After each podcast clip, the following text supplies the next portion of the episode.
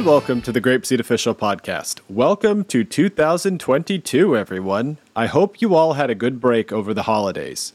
With the start of this new year, I wanted to kick off a new series here on the podcast. You have heard many different teacher guests on the Grapeseed Friends series in the past. I have invited some of them back to participate in this new series we are calling Teacher Says. In each of these episodes, there will be a couple questions given about teaching grapeseed effectively with an answer from each of our guests. This way, you listeners out there will get to hear many pieces of practical advice from some of the most veteran teachers around the world. Keep in mind that these are the opinions of the teachers themselves. They are sharing what they have learned has worked for them through years of self reflection. Something that works for one teacher may not work for another. These tips are meant to give you ideas on what to do or to inspire your own journey of self reflection. In this first episode, you will hear from Aaron, Alina, Will, and Bruno. Definitely look back on their previous podcast episodes, Grapeseed Friends and otherwise, if you want to hear more from each of them. Let's jump right in with question number one.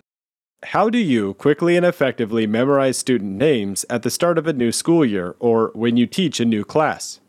Okay, so about a month before we go into the new school year, we will have a list of the students that are going to be joining and their English name that they'll be using in the Grapeseed class as well. Um, and then we'll also get a picture of the student um, from the kindergarten. So we'll have a complete list of their English name and the picture so I can start to memorize all the English names that I'll need to know, um, and then putting it together with the faces. I can do that for a couple of weeks before I even start the class. This isn't perfect though, um, since they are they're starting unit one, so they're around four years old, um, and a lot can change from when they just took the picture. Um, even if it's only a few months ago when they took the picture, they grow up fast. Um, so even when I get to my first day of school, there might be a few students where it doesn't come to me instantly. My second part is for the first few lessons in Unit 1, I will spend a few minutes before I start the lesson or maybe a few minutes after the lesson, and I will ask each student their name. They're all wearing name cards, and I'll go one by one asking their name and having them repeat their name to me. Um, it's something that's not just effective for me that I can get extra practice seeing their name, putting the name to the face, but they're just starting out in unit one. They're not so confident with their English name yet either. So they get that extra practice um, saying their English name again many times as well. And the great thing about the lesson plans is um, in unit one, the first five, six lessons that um, they're usually a bit shorter. So you do usually have that extra time where you can ask the names to each of the students. so um, uh, memorizing student names uh, is always a challenge. So uh, each time I have a new group, I make kind of colorful badges and give them uh, out to students at the beginning of the lesson and from lesson to lesson i revise their names all the time and it really helps and actually, I have one more uh, tip. If group uh, is not big, I ask students, like children, to think about themselves uh, as animals, their favorite ones. Uh, and then we play a game and they show me those animals. so, this is um, a way to kind of memorize the names uh, using associations. Uh, in this case, animals. Oh, okay. So at my school, we give we give the children English names at the beginning of the year or when they first start grapeseed. So I like to give uh, my children names that have some sort of meaning when possible. So the children are all Japanese and they have Japanese characters in their names, and the characters have some sort of meaning. So, what I like to do when we start the year is to look up the, the meaning of uh, their characters and uh, then try to find uh, an English name that has a similar meaning but sometimes it's it's kind of hard. Sometimes it's not really there's there's not really any name that that fits. So in that case, my default is to come up with an, an English name that has the same first letter as their Japanese name. So then uh, there's a connection between their Japanese name and their English name, and it makes it easier to remember. But when I can, I like to give them, if if not as a name that uh, means the same thing as their Japanese name, then something with some kind of meaning. For example, I gave a girl the name Summer uh, because she was born in the summer. Or I gave another girl the name April uh, because she was born in April. Some of the names are really memorable for me. For example, uh, some some children have the the character for sun in their name, and the English name Helen means uh, sun or has something to do with the sun. So whenever a girl has uh, the character sun in their name, then I try, if possible, to give them the name Helen, or well, we don't want to have like a hundred Helens running around, but uh, a derivative of the name Helen, like Ellen or Elena or something like that. Another child, her her parents were both deaf, but she could hear, so I gave her the name Melody. Another boy, his name was Itsuki, which in Japanese, it's it, the one character means uh, tree. So his name basically in Japanese was tree.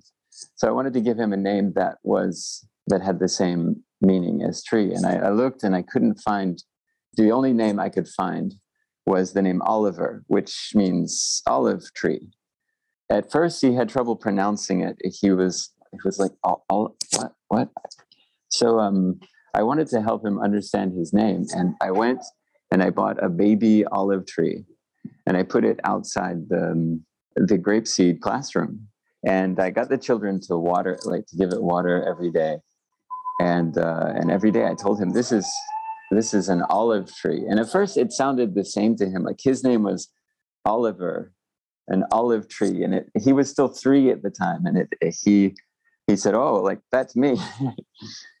but uh, uh, he gradually he got older and he he heard more English and he understood that that his name was Oliver, but this was an olive tree.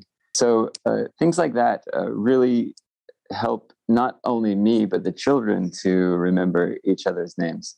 Okay, so remembering the names of students i find to be personally for me is quite easy i've always found it easy but other teachers find it difficult sometimes so one point is I would say view it as part of your job, meaning, you know, you have to remember the songs and the poems and the stories. You have to remember what you need to do in each class.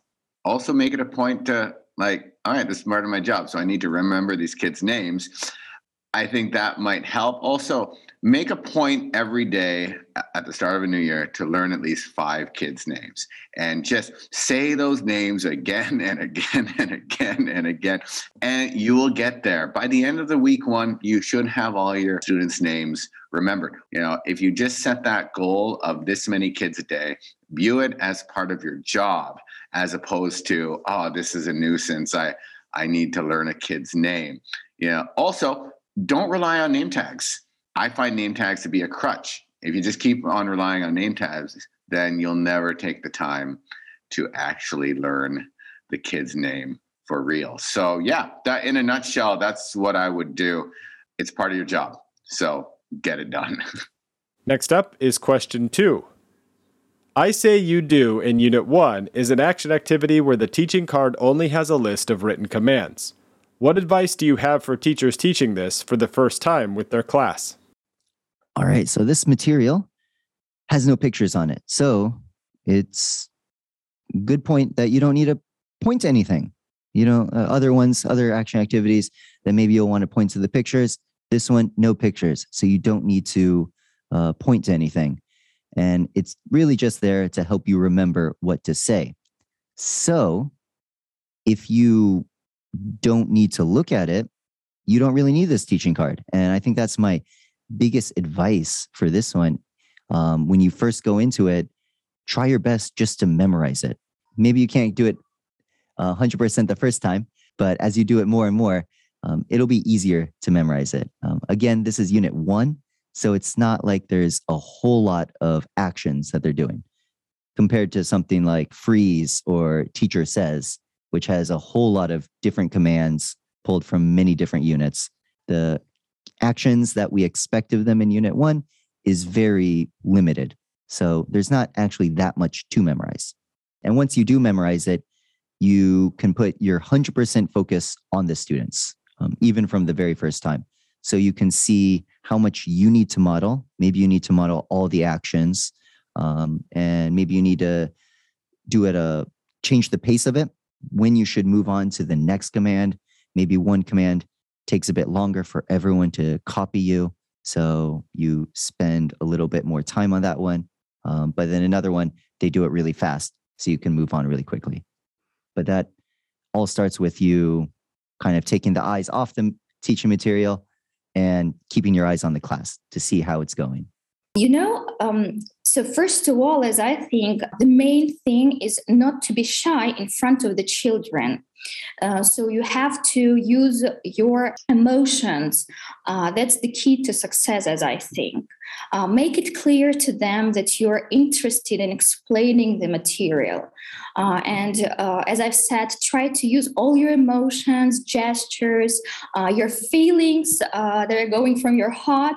And don't forget about the children who are looking at you as a, you know, a person who really wants to teach them and give everything to them. First of all, you should, before the class starts, you should make a line on the floor with whatever material you have. If you're allowed to put tape on the floor, then do that and make, make sure the line is going to be long enough. Try to imagine where they're going to line up. Second of all, don't expect them to understand all the commands right away but you don't need to use their native language. They are they're going to get it. They might not get it the first time you do it but you're going to do it several times and they're going to pick up really quickly. And so back to the line it's going to take a while the first time to to get everyone on the line.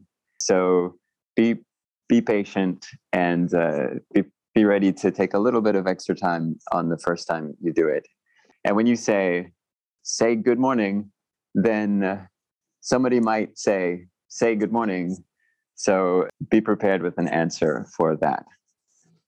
Okay, so you say the command, stand up. You stand up, then you mm, gesture to the children, stand up. All right, done. Then sit down. You do the same thing. You sit down first, they sit down. And they need to go through that each action doing the same thing.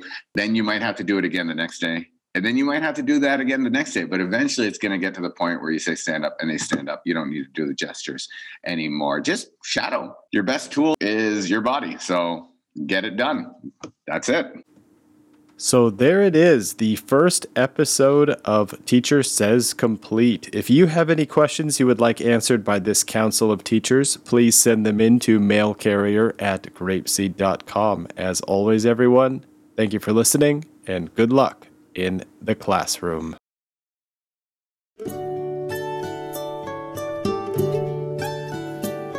Goodbye, my friends, goodbye.